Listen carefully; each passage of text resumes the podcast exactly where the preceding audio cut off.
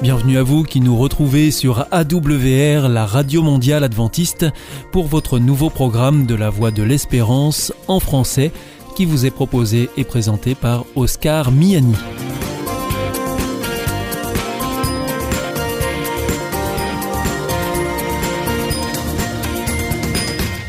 C'est donc parti pour les 30 prochaines minutes ensemble. Merci de votre fidélité à la Voix de l'Espérance. Vous êtes toujours plus nombreux à nous écouter sur les ondes, par Internet ou aussi grâce à votre téléphone. D'ailleurs, je vous en rappelle tout de suite les numéros qui ne sont absolument pas surtaxés. Si vous voulez nous écouter depuis la France, vous composez sur votre téléphone le 01 80 14 44 77. Si vous voulez nous écouter en dehors de France, vous faites le 0033 puis le 1 80 14 44 77. Et si c'est depuis les États-Unis, vous composez le 1 712 432 9978. Aujourd'hui, nous vous proposons votre rendez-vous santé avec le Dr Jean Lindsay. Ensuite, ce sera votre nouveau rendez-vous avec Alexis Masson, philosophe, pour l'émission Épistéo, et pour finir, un temps de réflexion avec le pasteur Pierre Péchoux dans la chronique que vous connaissez bien maintenant. Il s'agit de Vers d'autres cieux. Mais tout de suite, pour commencer, voici « Sentez-vous bien ».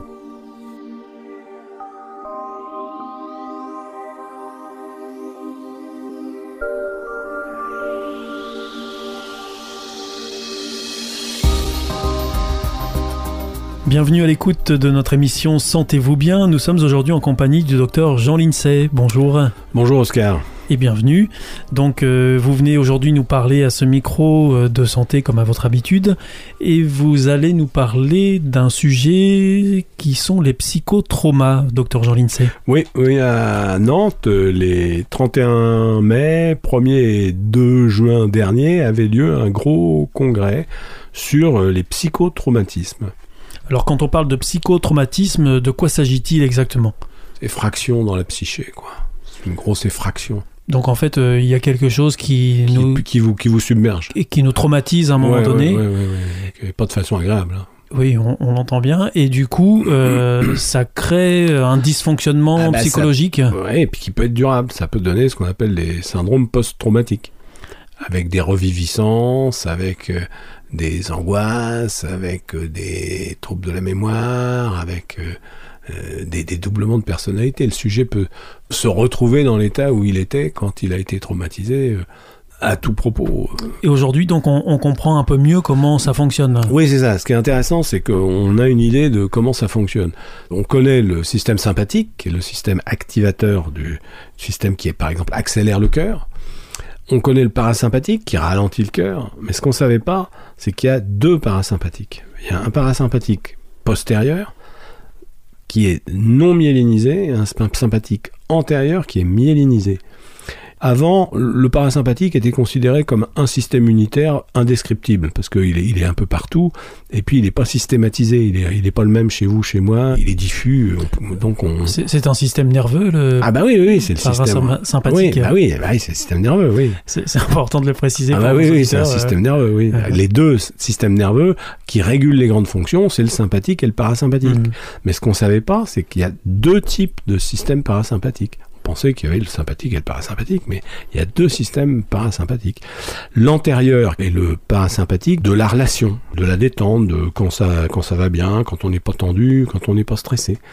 Le postérieur, lui, il correspondrait à l'état de figement. Vous savez qu'on a trois, en cas de problème, on a trois positions possibles. Oui. Soit on combat, soit on fuit, soit on s'inhibe. Celui qui combat ou qui fuit, c'est le sympathique. Celui qui s'inhibe, c'est le parasympathique postérieur. Et la réaction est différente selon les personnes. Ça fait une inhibition. Quand vous voyez un crabe sur la plage, vous mettez le doigt dessus, vous voyez, il resserre toutes ses petites pattes, il s'enfonce dans le sable, il bouge plus. C'est ça, c'est son parasympathique postérieur qui est activé. Alors le problème, c'est qu'il y a des gens, avec les humains c'est plus compliqué, ils gardent, et une fois que vous retirez la main, le crabe il repart. Et nous, dans certaines circonstances, ça peut laisser une trace dans la mémoire. Quand on a été inhibé, figé par la peur, on peut garder une trace de cette peur, une trace mnésique, qui peut se réactiver à tout moment. Et ça sous-tend les personnalités multiples. et que le sujet va être complètement différent. Il va retrouver l'état dans lequel il était quand il a eu peur. C'est ce qu'on appelle aussi les dissociations. Bah oui, c'est l'archétype de la dissociation. Voilà. Et donc, maintenant qu'on connaît ce mécanisme, on arrive à réparer les personnes qui souffrent de ces traumatismes. Bah alors là, c'est la bouteille à l'encre. Il y a beaucoup de monde qui sait. On ne sait pas le nombre de méthodes qui prétendent guérir ça. Il y a quand même des gens très sérieux qui travaillent là-dessus. Et le problème, c'est d'évaluer l'efficacité. Hein, pour pas que les différentes méthodes pour pas que les gens aillent se faire tromper chez les gourous et chez les faux savants et empirer les choses et se faire ruiner. Donc là il y a une structure à Nantes qui s'appelle l'Institut Mimethys, Mimethys, qui essaye d'évaluer ça. Ils ont mis au point une méthode, c'est un pédopsychiatre de Nantes, c'est toute une équipe à Nantes qui travaille là-dessus de façon très sérieuse et qui a mis au point une méthode qui s'appelle la méthode HTSMA. On commence à évaluer, à savoir quelles sont les bonnes méthodes qui permettent de sortir du stress post-traumatique et des états dissociatifs engendrés par les états de figement. Il y a une autre façon de faire aussi, c'est de créer une société dans laquelle il n'y ait plus de violence. Déjà, il faudrait prendre des mesures de façon... Parce qu'en fait, le problème, c'est que les psychotraumatisés, un certain nombre de psychotraumatisés vont eux-mêmes en psychotraumatiser d'autres. Si vous voulez, après, c'est une chaîne. Il faut arriver à rompre les chaînes de vengeance et les chaînes de psychotraumatisme. Dr Jean Lindsay, merci beaucoup. C'était Sentez-vous bien. On se donne rendez-vous pour une prochaine chronique. À bientôt. Au revoir, Oscar. Au revoir.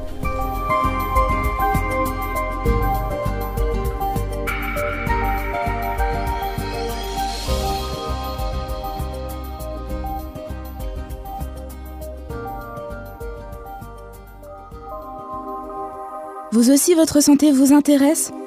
Alors si vous souhaitez en savoir plus, demandez-nous l'ouvrage « Santé et bien-être » des éditions Vie et Santé. Nous aurons le grand plaisir de vous en adresser un exemplaire gratuitement sur simple demande de votre part à france@awr.org.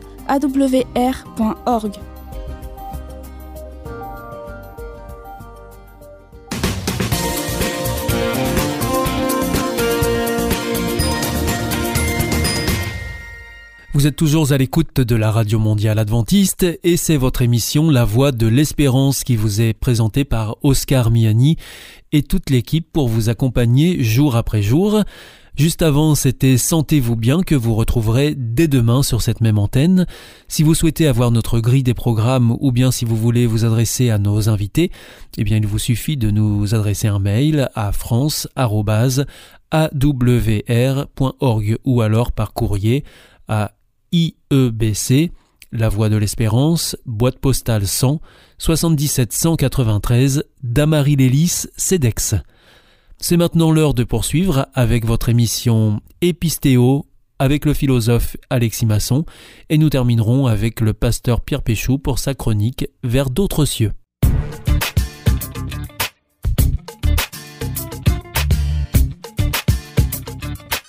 Sommes-nous libres ? C'est la question que nous allons nous poser aujourd'hui dans cette émission Épistéo avec le philosophe Alexis Masson. Alors pour commencer à réfléchir justement sur cette question de la liberté, bien, il faudrait commencer par définir ce concept. Alors absolument. Alors il y a quelques concepts qui sont importants pour définir la liberté. Il y en a au moins 3 qui sont vraiment essentiels. On peut dire d'une part qu'une personne qui est libre est une personne qui exerce un contrôle. Donc on a la notion de contrôle, on est bien la cause. Une notion de contrôle sur ses choix et sur ses actions. Plus exactement, on peut dire que les choix et les actions de cette personne sont volontaires. C'est parce que je le veux que je le fais. Et on retrouve encore là une dernière notion qui est très importante, qui est être auteur de ses choix. Donc l'idée de contrôle, l'idée de volonté ou l'idée d'être auteur sont 3 éléments qui sont assez importants dans l'idée de liberté. Alors une personne libre, par exemple, pourrait dire « Mon bras s'est levé parce que j'ai décidé de prendre un verre d'eau ». Voilà, donc là on le voit, c'est pas un geste qui est involontaire, c'est au contraire un geste qui est volontaire et il est choisi par son auteur, donc c'est un acte libre. Donc ça semble plutôt évident tout ça, alors c'est quoi le problème avec cette histoire de liberté ? Alors en fait tout le problème de la liberté est posé dès lors que l'on considère le concept de causalité, c'est-à-dire que tout effet dépend de cause. à ce moment-là, on commence à se poser la question, est-ce que ma liberté est déterminée par les causes qui ont précédé cet événement? Autrement dit, est-ce que ma liberté n'est pas finalement, est-ce que mes choix ne sont pas finalement des conséquences de causes antérieures? Et alors, est-ce que je suis libre si mes choix sont déterminés par des causes antérieures? Alors, on a là deux parties, si je puis dire, en philosophie. On a d'un côté ceux que l'on appelle les compatibilistes, donc qui affirment qu'il est compatible d'affirmer à la fois le déterminisme, c'est-à-dire l'idée que tout est fait dépend intégralement de ses causes, et d'autre part la liberté. Donc ça, ce sont les compatibilistes, c'est compatible. Et puis de l'autre côté, on a ceux que l'on appelle les libertariens qui affirment que ce n'est pas compatible, la liberté et le déterminisme. C'est ou bien le déterminisme est vrai et alors je ne suis pas libre, ou bien le déterminisme est faux et alors je suis libre. Donc là, on a deux positions philosophiques qui sont clairement opposées l'une à l'autre. Alors, on va essayer de considérer un peu la position compatibiliste pour voir en quoi consiste-t-elle. Alors, les compatibilistes, d'abord, sont des personnes qui sont rationalistes, en ce sens où elles affirment le déterminisme, en ce sens où, encore une fois, les effets dépendent des causes. Pourquoi y a-t-il tel effet? Eh bien, parce qu'il y a eu telle et telle cause. Donc il y a une explication à tout événement. C'est cela qu'affirment les compatibilistes. Et c'est en cela qu'ils sont déterministes. Ils affirment que tout est rationnel. Il y a des effets parce qu'il y a des causes. Alors d'après les compatibilistes, le fait que je fasse des choix, eh bien mes choix sont déterminés ou dépendent des causes qui sont antérieures. Mais pour autant, il n'y a pas de problème. Cela ne contredit pas le fait que je sois libre. Alors on va prendre un exemple pour bien comprendre ce que pense un compatibiliste. Pour lui, c'est un peu comme si on me proposait d'un côté une boisson d'une marque quelconque, disons-nous Coca-Cola pour n'en citer aucune, et une autre boisson, disons un Pepsi. Donc j'ai le choix entre un Coca et un Pepsi. Comment vais-je faire mon choix? Bien, c'est très simple, j'ai des goûts, j'ai des préférences, j'ai des motifs et je vais choisir en fonction de ce qui l'emporte. Par exemple, si j'ai une préférence franche pour le Coca, ben, je vais prendre un Coca. Si j'ai une préférence franche pour le Pepsi, ben, je vais prendre un Pepsi. Quelqu'un qui me connaît très bien sait quel choix je vais faire, puisqu'il sait très bien quels éléments je vais prendre en considération. Et pour autant, mon choix est parfaitement libre. C'est-à-dire qu'on le voit, il est totalement déterminé. Il y a des motifs qui rentrent en jeu et qui vont me pousser à choisir telle ou telle option. Mais pour autant, mon choix est totalement libre, c'est-à-dire que je l'ai contrôlé, j'ai fait en fonction de mes préférences, je suis parfaitement l'auteur de ce choix, et ces préférences-là n'ont pas contraint mon choix, mais au contraire, elles le constituent, c'est-à-dire que les causes vont constituer mon choix. Autrement dit, pour un déterministe, les causes ne contredisent pas ma liberté, mais au contraire vont la constituer. Ah, donc pour prendre le contre-pied un petit peu de cet argument-là, donc justement un argument libertarien, on pourrait se dire, ben tiens, la personne est quand même attachée à tout son passé, à tout ce qui fait qu'aujourd'hui il décide de faire tel ou tel choix. Donc il n'est pas vraiment libre de faire ce choix et donc ça pourrait conduire un petit peu à une position fataliste. Donc un petit peu, ben peu importe ce que j'ai envie de faire, en fait, je vais forcément faire ça à cause de mon passé. Alors, et justement, c'est là que les libertariens tombent dans le panneau. C'est que justement, ce n'est pas cela que dit un compatibiliste. Il faut faire la différence, pour bien comprendre les choses, entre d'un côté le déterminisme, dire que tout est fait dépend de ses causes, et de l'autre côté le fatalisme, dire que quelles que soient les causes, il y aura tel effet déterminé. Je vais prendre un exemple, et c'est d'ailleurs l'exemple de Leibniz, qui est assez célèbre, puisqu'il essaye justement de réfuter l'idée que le déterminisme conduit au fatalisme. Il prend l'exemple suivant. Imaginons, je tombe malade. Qu'est-ce que je dois faire? Est-ce que je dois appeler le médecin ou non? Que va dire le fataliste? Le fataliste va dire « quoi que tu fasses, de toute manière, si tu dois mourir, tu mourras ». Le déterminisme dit « non, mais pas du tout ». Justement, les effets dépendent des causes. Donc selon que je vais appeler ou non le médecin, il y aura des conséquences différentes. Justement, mes choix ont une importance, mes actions ont une importance. Ce n'est pas du fatalisme, bien au contraire. Le déterminisme est la négation du fatalisme. Le déterminisme affirme que mon action est une cause qui va entrer dans la chaîne de causalité et qui déterminera le futur. Autrement dit, le futur dépend aussi de moi. Et là, je trouve quand même que cette critique des libertariens n'est vraiment pas juste, et non seulement cela, mais on pourrait la retourner contre eux, puisque d'une certaine manière, les déterministes, eux, sont clairs, tout est fait dépend des causes. Mais le fataliste, comme le libertarien, eux le nient. Pour un fataliste, quelles que soient les causes, il y aura tel effet. Mais pour un libertarien, quelles que soient les causes, il y aura aussi un effet qui est indéterminé par ces causes. Et donc là, on le voit, en fait, l'argument peut se retourner contre eux. Mais alors, étant donné que si quelqu'un nous observe de l'extérieur et nous connaît parfaitement bien, eh bien, il pourra déterminer quel choix on va faire, puisque justement, il nous connaît, il connaît notre passé, tout ce qui fait qu'on va choisir l'une ou l'autre chose en exerçant notre liberté. Eh bien, justement, est-ce qu'on n'est pas esclave de ce passé? On en parlait déjà tout à l'heure. Mais au contraire, je dirais que si on prenait la position libertarienne, si on prenait la position que nos choix ne dépendent pas des causes antérieures, eh bien, on serait tout simplement plus du tout libre. On supprime totalement la notion de liberté. Alors, je sais que cela peut paraître un peu étonnant de dire cela, mais je vais prendre un exemple pour essayer d'expliquer la chose. Admettons qu'une personne soit très hésitante. Elle hésite entre plusieurs options de vie possibles, ou je ne sais quoi, enfin, elle a plusieurs alternatives, elle ne sait pas quoi faire. Elle réfléchit, et puis finalement, elle prend une décision. Bon, admettons qu'on soit libertarien. Qu'est-ce que ça veut dire? Ça veut dire que si on prend le même événement, et qu'au même moment, on puisse le répéter plusieurs fois. C'est-à-dire on peut voir les différentes possibilités de cet événement-là. Eh bien, ça veut dire que la personne aurait pu faire différents choix, différentes décisions. C'est-à-dire que pour les mêmes causes, on aurait différentes possibilités, différentes décisions finales. Mais qu'est-ce que cela veut dire? Cela veut dire que rien dans la délibération de la personne, rien dans la réflexion de la personne ne conduit à sa décision finale. Qu'est-ce que cela veut dire? Cela veut dire que cette personne ne contrôle pas réellement son choix. Elle n'est pas l'auteur, mais le spectateur de ce choix. Rien en elle va faire qu'elle va faire tel choix. Mais le choix vient subitement comme ça, de l'extérieur ou d'on ne sait où, c'est totalement aléatoire. Mais elle n'est pas l'auteur de ce choix, elle en est simplement le spectateur. Ce qui veut dire qu'en réalité, non seulement l'indéterminisme contredit la raison, mais l'indéterminisme détruit même la notion de liberté. Pour qu'il y ait une liberté, il faut qu'il y ait un choix. Pour qu'il y ait un choix, il faut qu'il y ait des motifs. Pour qu'il y ait des motifs, cela veut dire quoi? Cela veut dire qu'il faut qu'il y ait des causes. Autrement dit, seul le déterminisme peut impliquer la liberté. Alors tout ça, on comprend bien effectivement du coup le concept de liberté, mais c'est quoi l'implication avec bien la théologie et la relation à Dieu? Alors il y a un élément qui est très intéressant dans la théologie chrétienne et dans toutes les théologies d'ailleurs d'une manière générale, c'est qu'on affirme que Dieu est la cause ultime, la cause suprême de tout l'univers. Autrement dit, tous les événements qui arrivent d'une certaine manière sont des effets indirects de Dieu. Or, nous avons là un problème qui est celui de la causalité encore une fois.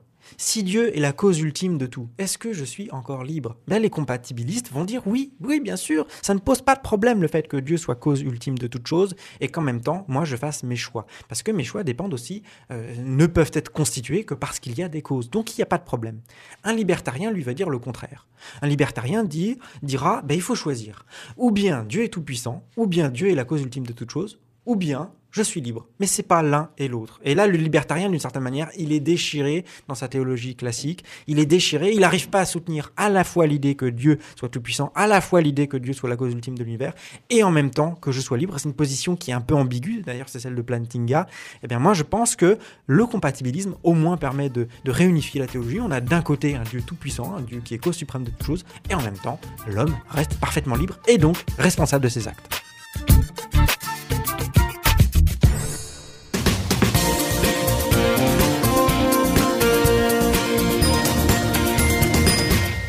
Ici, c'est toujours la Radio Mondiale Adventiste, vous êtes à l'écoute de La Voix de l'Espérance, avec Oscar Miani au micro et toute l'équipe. Juste avant, c'était Épistéo que vous retrouverez mercredi prochain ici. Je vous rappelle que vous pouvez nous écouter sur les ondes, sur Internet aussi, sur www.awr.org ou encore par téléphone. À présent, c'est avec le pasteur Pierre Péchoux que nous poursuivons. Il vient de nous rejoindre dans le studio pour nous proposer une nouvelle réflexion dans sa chronique « Vers d'autres cieux ».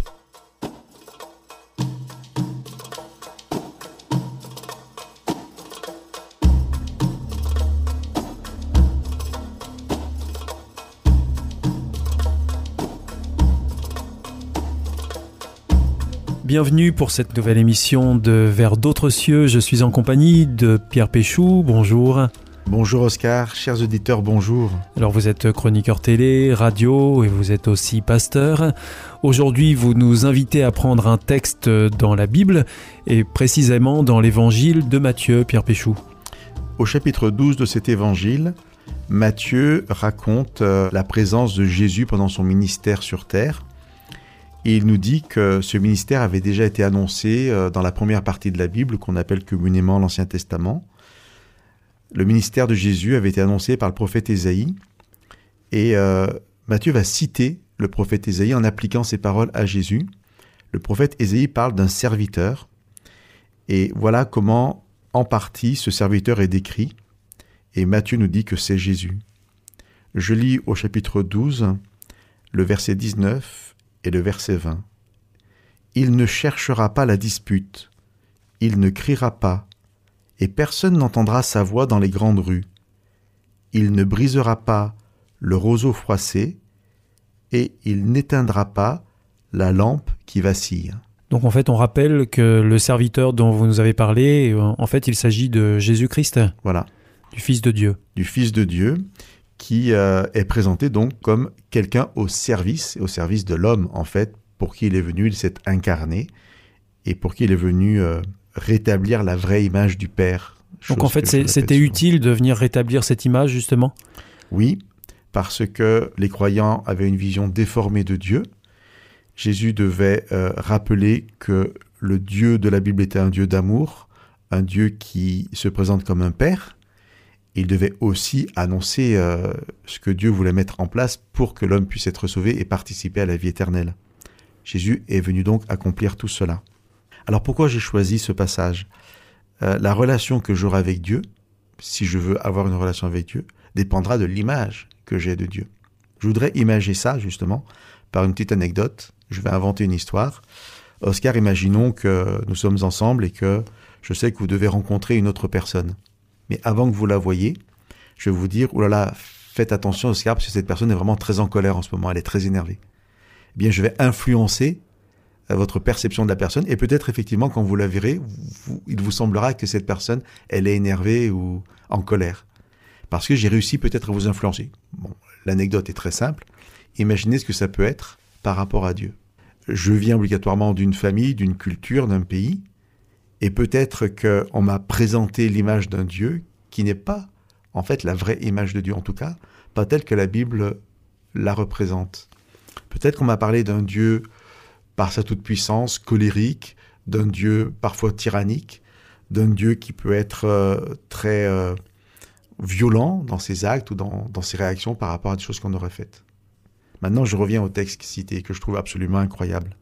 Jésus-Christ est venu sur terre se présenter comme le Fils de l'homme, mais, vous l'avez dit tout à l'heure, le Fils de Dieu. Nous savons qu'il est mort sur la croix, ressuscité, et qu'aujourd'hui il est auprès du Père. Jésus pourra dire « Celui qui m'a vu le Père ». Donc, comprendre comment Jésus se comporte nous permet d'avoir la vraie image du Père, comme je l'ai dit tout à l'heure. Eh bien, je peux maintenant répéter les deux versets. Ce serviteur, ce Jésus, ne cherche pas la dispute, il ne crie pas. On n'entend pas sa voix, justement, crier dans les grandes rues. Et puis le verset 20 me plaît beaucoup, « Il ne brise pas le roseau froissé et il n'éteint pas la lumière qui vacille. » Alors comment est-ce qu'on doit comprendre justement ce verset 20, Pierre Péchoux ? Peut-être on peut laisser chaque auditeur avec ces images-là, comment les auditeurs se représentent un roseau froissé, c'est-à-dire un roseau qui est plié en deux, mais que justement on ne va pas casser. On peut tous imaginer une lumière qui vacille. À l'époque, ce sont des lampes à huile. Alors c'est une mèche en coton. Et si on souffle un peu dessus, elle va s'éteindre. Et là, on nous dit que Jésus ne va pas justement éteindre cette lampe qui est prête à disparaître. En fait, ce sont des métaphores. Alors, des métaphores. Je n'ai pas répondu à votre question, mais alors je vais répondre pour moi. Pour moi, c'est vraiment un Dieu qui prend soin de nous. Un Dieu qui prend soin de notre fragilité, qui n'a pas besoin de crier pour imposer ce qu'il est, qui ne cherche pas la dispute pour prouver qu'il a raison, qui ne crie pas dans les rues pour les mêmes raisons. Et quand il se présente à l'homme, parce que c'est l'homme ce roseau froissé, c'est l'homme cette lampe prête à s'éteindre, eh bien on a un Dieu plein d'attention. Et si je comprends que Dieu est comme ça, ma relation avec lui va changer. Ça va être une relation beaucoup plus de confiance, parce que je sais que Dieu va prendre soin de moi. Jésus est venu pour cela, et je trouve ça extraordinaire. J'aimerais que chacun de nos auditeurs puisse dire « mais Dieu est extraordinaire parce qu'il prend soin de moi », même si moi j'ai l'impression d'être à la limite de quelque chose, de ne pas valoir grand-chose, Dieu va me valoriser, Dieu ne m'éteindra pas en quelque sorte, ni ne me brisera, au contraire, il cherchera à me restaurer dans toute la beauté de ce que je suis.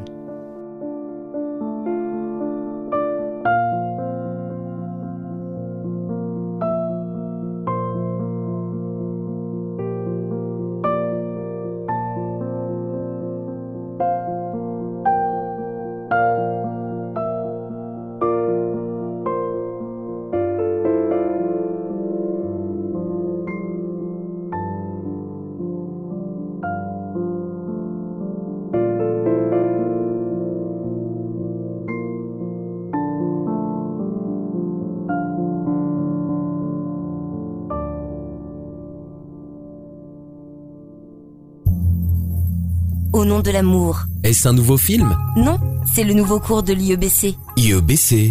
Oui, l'Institut de l'étude de la Bible par correspondance. Tu vas sur le site www.iebc.org et tu découvres tous les cours gratuits. Tu as raison, au nom de l'amour, ça vaut la peine. Ce cours m'a vraiment interpellé. www.iebc.org.